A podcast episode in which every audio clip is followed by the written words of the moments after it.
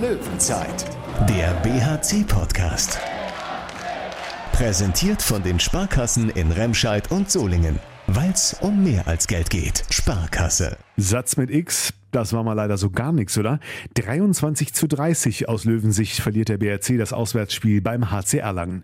Enttäuschte Gesichter, von sich selbst enttäuscht nachher im Team und auch Chefcoach Sebastian Hinzisch im Interview bei Sky Sport doch etwas angefressen. Da haben wir trotzdem noch über 20 Minuten zu spielen, ne? Und dann fangen wir an, nicht mehr so konsequent zu decken.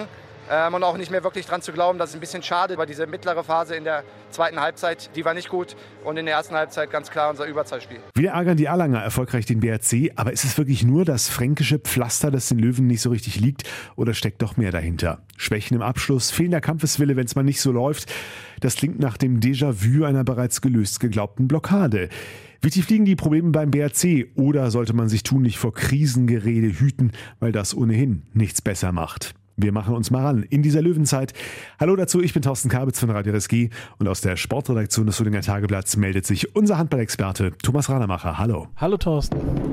Tom, wir können hier im Podcast offen über alles reden, wollen uns aber trotzdem heute etwas kürzer halten, weil es, auch wenn man streng analytisch rangeht, leider nicht so viel Freude bringt, über diese 7-Tore-Niederlage des BHC zu sprechen, oder? Das war wirklich mal wieder kein guter Auftritt beim HC Erlangen vom Bergischen HC. Das ist ja nicht das erste Mal, dass die Löwen da so drastisch unter die Räder kommen. Das ist ja, ich meine, das dritte Mal so in 4 Saisons passiert, so gefühlt. Vielleicht ist es auch das dritte Mal so krass in 5 Saisons. Da bin ich nicht ganz so sicher, aber es sind immer relativ deutliche Niederlagen gewesen. Und auch das 26, 28 ganz kurz vor Einsetzen der Corona-Pandemie war wahrlich kein gutes Spiel vom BHC. Von daher hatte ich eigentlich gedacht, dass der Bann gebrochen ist durch den Sieg letztes Jahr im März. Da war es ja ein 25-20, wirklich eine gute Leistung. Aber nee, jetzt kommt direkt der nächste richtig schlechter Auftritt beim HC Erlangen. Also klar, natürlich ist nicht einfach alles nur komplett schlecht, aber es war schon insgesamt einfach kein guter Auftritt. Rudelfunk. Drängt sich natürlich die Frage auf, woran das liegt, dass dem BHC momentan die Konstanz und eine klar erkennbare Tendenz in der Entwicklung fehlt. Bezogen auf das Spiel gestern war für Sebastian Hinze im Interview mit Sky Sport die Fehleranalyse relativ klar. Gerade in der ersten Halbzeit profitiert Erlangen ja extrem von unseren Fehlern, von einfachen Fehlern, die wir machen. Wenn wir in der Abwehr waren, war das in Ordnung bis auf die Anfangsphase. Aber wir machen uns das Leben selber schwer, indem wir diese technischen Fehler in Überzahl machen, dann mit dem -5 in die Halbzeit gehen. Dann, finde ich, haben wir eine sehr gute Phase nach der Halbzeit, wo wir reinkommen, auch so ein bisschen Druck machen, gut decken. Insgesamt, finde ich, in der zweiten Halbzeit deutlich besser angreifen als in der ersten Halbzeit. Aber dann geht Erlangen wieder auf 6 weg und dann decken wir nicht mehr konsequent genug, um wirklich nochmal eine Chance zu haben. Und das gegen einen keineswegs übermächtigen Gegner, den der BHC aber durch seine Fehler stark gemacht hat. Tom, Stichwort Fehleranfälligkeit. Technische Fehler gehören im Handball dazu, passieren in jedem Spiel.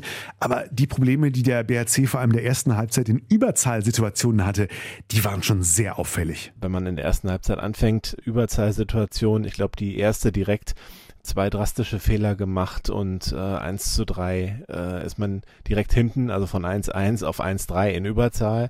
Eine ähnliche Überzahl haben sie hinterher nochmal gespielt in der ersten Halbzeit, die Erlangen dann auch ganz klar zu seinen Gunsten nutzt. Das ist natürlich ja absolutes Gift, ne? Und da hat dann auch, ich meine, Linus Anderson hat wirklich da einige Bälle weggeschmissen da im Angriff. Aber das war einfach nicht besonders gut. Und dann fehlte eben auch die Angriffseffektivität über den gesamten Durchgang eigentlich. Also Klemen Ferlin hat da gut gehalten, auch einige Durchbrüche gehalten, auch ein paar gute Chancen aus dem Rückraum vom BHC entschärft. Da kann man jetzt gar nicht sagen, der BHC hätte da keine guten Chancen kreiert. Ich fand es jetzt auch nicht überragend, aber da hätten schon noch ein paar mehr Bälle reinfallen können. Das ist nicht passiert. Auf der anderen Seite hat Christoph Rudeck auch einiges gehalten noch in der ersten Hälfte, kam jetzt nicht an Klemen Ferlin vom HC Erlangen ran, aber ja, was er eben nicht gehalten hat, waren dann zum Beispiel so Last-Second-Schüsse beziehungsweise Schüsse, die schon nach dem letzten Pass im passiven Spiel waren. Ich glaube, es war Erbsmann, hat 2-mal da noch getroffen, obwohl der letzte Pass schon war. Das tut einfach weh und wirft auch so ein bisschen eben zurück, ne? Und insofern einfach keine gute Hälfte, auch wenn die Abwehr Ja, zur Abwehr kann man gar nicht so viel Negatives sagen. 8:13 lag der BHC hinten, aber im Angriff, da muss einfach mehr rüberkommen. Von daher 8:13, das ist ja schon hart auswärts. Also da kommen die wenigsten Teams von zurück und hatte ich schon zur Pause nicht mehr mit gerechnet. Es war dann kurz so, dass der BHC nochmal rankam, auch in der Überzahlsituation kam er nochmal kurz ran auf 3 Tore. Dann hat Erlangen 2, 3 Dinge richtig gemacht und irgendwie waren die Löwen so ein bisschen mental dann auch durch mit dem Spiel.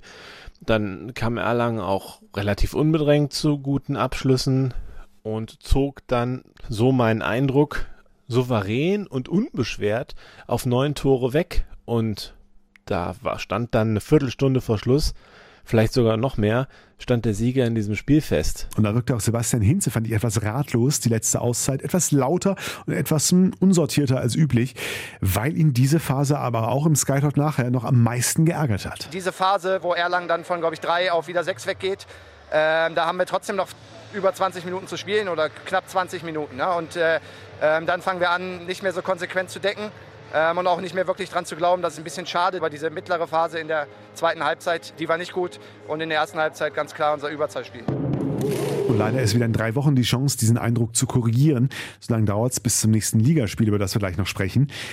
Tom, wie sollte der BHC die Zeit bis dahin nutzen? Denn diese Niederlage in Erlangen war jetzt ja nicht nur ein ärgerlicher Ausreißer in einer Reihe souveräner Leistungen, sondern das hat ja schon auch Erinnerungen geweckt an andere nicht so glückliche Auftritte in dieser Saison. Zum Beispiel diese Niederlage da in Minden. Für mich ja, ich habe es glaube ich schon 1, 2 Mal erwähnt, irgendwie die Mutter aller Niederlagen in dieser Saison. Und ich will jetzt nicht sagen, dass das so schlecht war wie dort, weil zumindest hat man am Ende jetzt beim HC Erlangen doch nochmal so ein bisschen die letzten 10 Minuten noch ein vernünftiges Spiel gemacht, sich halt nicht dann da komplett hängen lassen und so weiter. Das fand ich in Minden irgendwie, war der Effekt, was das betrifft, stärker. Aber es war eben auch so ein Spiel, wo man sich dann doch stark von Misserfolgen irgendwie leiten lässt, die dann irgendwie stark gewirkt haben und es ist schon bitter, dass man in einem Spiel gegen eine Mannschaft, die ich nominell so auf Augenhöhe sehen würde, die ja auch nicht gut drauf war vor dem Spiel, auch eine schlechte Serie hatte in der Bundesliga, absolut unter Druck steht und die kommen dann an und müssen halt liefern gegen den BHC und irgendwie liefern diese Teams, die in dieser Situation sind, immer. Jetzt der HC Erlangen, dann war es da mal Minden, solche Situationen hat der BHC in dieser Saison einige gehabt. Auch in Stuttgart gab es das, wo war es noch? Balingen hat den BHC geschlagen, nachdem die lange nicht gewonnen hatten. Wenn man das so weiter betrachtet, Hannover am Anfang der Saison haben auch gegen den BHC ihre ersten Punkte gemacht, auch mit einem Kantersieg zu Hause. Da fehlt irgendwas, was der Gegner dann eben hat, was schwer zu definieren ist tatsächlich, ne? Weil die Ursachen für die Niederlagen sind ja so gesehen in jedem Spiel andere. Aber das Spiel ist natürlich letztendlich einfach schnell abzuhaken, weil man ja tatsächlich sagen muss, gegen die Erlanger, die absolut unter Druck standen, hatte man einfach in dem ganzen Spiel keine echte Siegchance. Und das ist schon bitter, wobei ich jetzt natürlich nicht das Kind mit dem Bade ausschütten will. Also der BHC hat ja jetzt auch in jüngster Vergangenheit bessere Leistungen gezeigt. Auch jetzt gegen die Füchse Berlin, zum Beispiel in der ersten Halbzeit, wo man einfach die Tore nicht macht, aber das war auch schon eine gute Vorstellung in vielen Teilen des Spiels. In Wetzlar war auch gut, also von daher, man kann jetzt nicht sagen, wow, was sind die schlecht oder sowas, jetzt über einen längeren Zeitraum, aber das war einfach, ja, irgendwie ein typisches Spiel, wie es dann in Erlangen ist, wo ich die Hoffnung hatte, dass man vielleicht darüber hinweg ist, aber es war einfach Erlangen, der BHC hat sein Erlangen erlebt. Löwenzeit. Mit jetzt 21:33 Punkten steht der BHC aktuell auf Platz 12 der Tabelle, weil du es gerade mit Bezug auf die Motivation der Erlanger erwähnt hast, die jetzt einen hinter dem BHC rangieren. Könnte man vielleicht nochmal die Frage diskutieren, ob den Löwen zwischen Gut und Böse in der Tabelle ein klares, ein motivierendes Ziel fehlt. Der BHC hat es in den jetzt noch ausstehenden 7 Ligaspielen nach jetzigem Stand mit 3 Mannschaften zu tun, die im unteren Tabellendrittel noch kämpfen. Balingen-Weilstetten, der nächste Gegner, ist einer davon. Bis dahin vergeht zwar noch etwas Zeit, denn erst am 28. April steht dieses Duell in der Klingenhalle an. Allerdings können die Löwen jetzt auch nicht 3 Wochen geschlossen in Klausur gehen. Von daher lohnt es sich, da schon mal drauf zu schauen, Tom. Höchst interessantes Spiel natürlich, aber ja, bis dahin hat man halt ein bisschen Pause. Da ist eine Länderspielwoche. Da werden natürlich einige Spieler dann eben fehlen, weil sie mit den Nationalmannschaften unterwegs sind. Und danach findet das DFB-Pokal-Final-Four statt, wo die Löwen ja jetzt nichts mit zu tun haben. Also können sie sich dann sehr ausführlich eben auf den nächsten Gegner vorbereiten, der dann Balingen heißen wird. Wieder ähnliche Situation, ehrlich gesagt, wie im Hinspiel, aber es ist eben ein Heimspiel jetzt. Balingen hat dann verloren jetzt zu Hause in einem, man nennt es ja 4-Punkte-Spiel gegen Stuttgart, die genauso abstiegsbedroht sind. Das ist ja schon auch ein Spiel, wo man dann aus Ballinger Sicht sagen, ja, dürfen sie nicht verlieren, wenn sie nicht absteigen wollen. Von daher, das war schon ein herber Rückschritt, aber es sind natürlich nicht viele Punkte zum rettenden Ufer. Also von daher, die werden noch alles geben und natürlich versuchen, ihre letzte Chance auf den Bundesliga-Klassenerhalt zu wahren. Es sind ja auch noch 7 Spieltage. Was allerdings klar für den BHC spricht, ist dann schon so ein bisschen das Hinspiel. Da hat man ja auch was wieder gut zu machen, denn das war auch kein besonders guter Auftritt da in Balingen. Und dass das natürlich ein Heimspiel ist in der Klingenhalle. Von daher, ich glaube schon, dass es da wieder Punkte geben wird.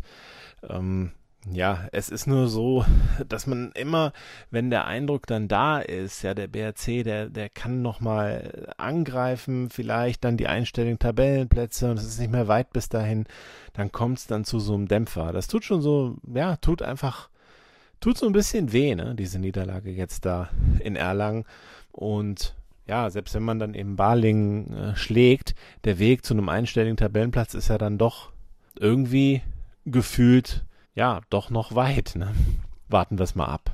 So tun wir. Nicht mehr warten müssen die BHC-Fans mit der weiteren Wochenend- und Tourenplanung bis zum Sommer.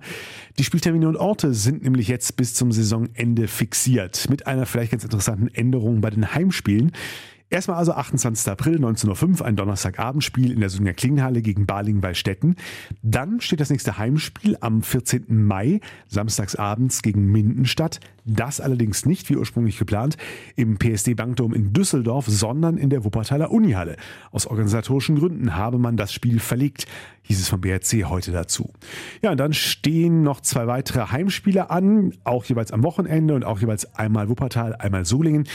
Samstag, 4. Juni, 16.30 Uhr in der Unihalle, der BHC gegen die MT Melsungen und am Sonntag, 12. Juni, dann um 15.30 Uhr in der Stuttgarter Klingenhalle, der Saisonabschluss Bergische HC gegen TuS N-Lübbecke. Wenn es sich lohnt, in diesen Zeiten Taschentücher zu hamstern, dann für diesen 12. Juni. Das könnte emotional werden angesichts der anstehenden Abschiede. Aber daran denken wir jetzt noch nicht, sondern freuen uns erstmal auf hoffentlich möglichste entspannte, schöne Ostertage. Das wünschen wir allen da draußen. Die Löwenzeit meldet sich dann danach in der letzten Aprilwoche wieder. Bis dahin, alles Gute, wir hören uns. Löwenzeit, der BHC-Podcast. Präsentiert von den Sparkassen in Remscheid und Solingen. Weil's um mehr als Geld geht. Sparkasse.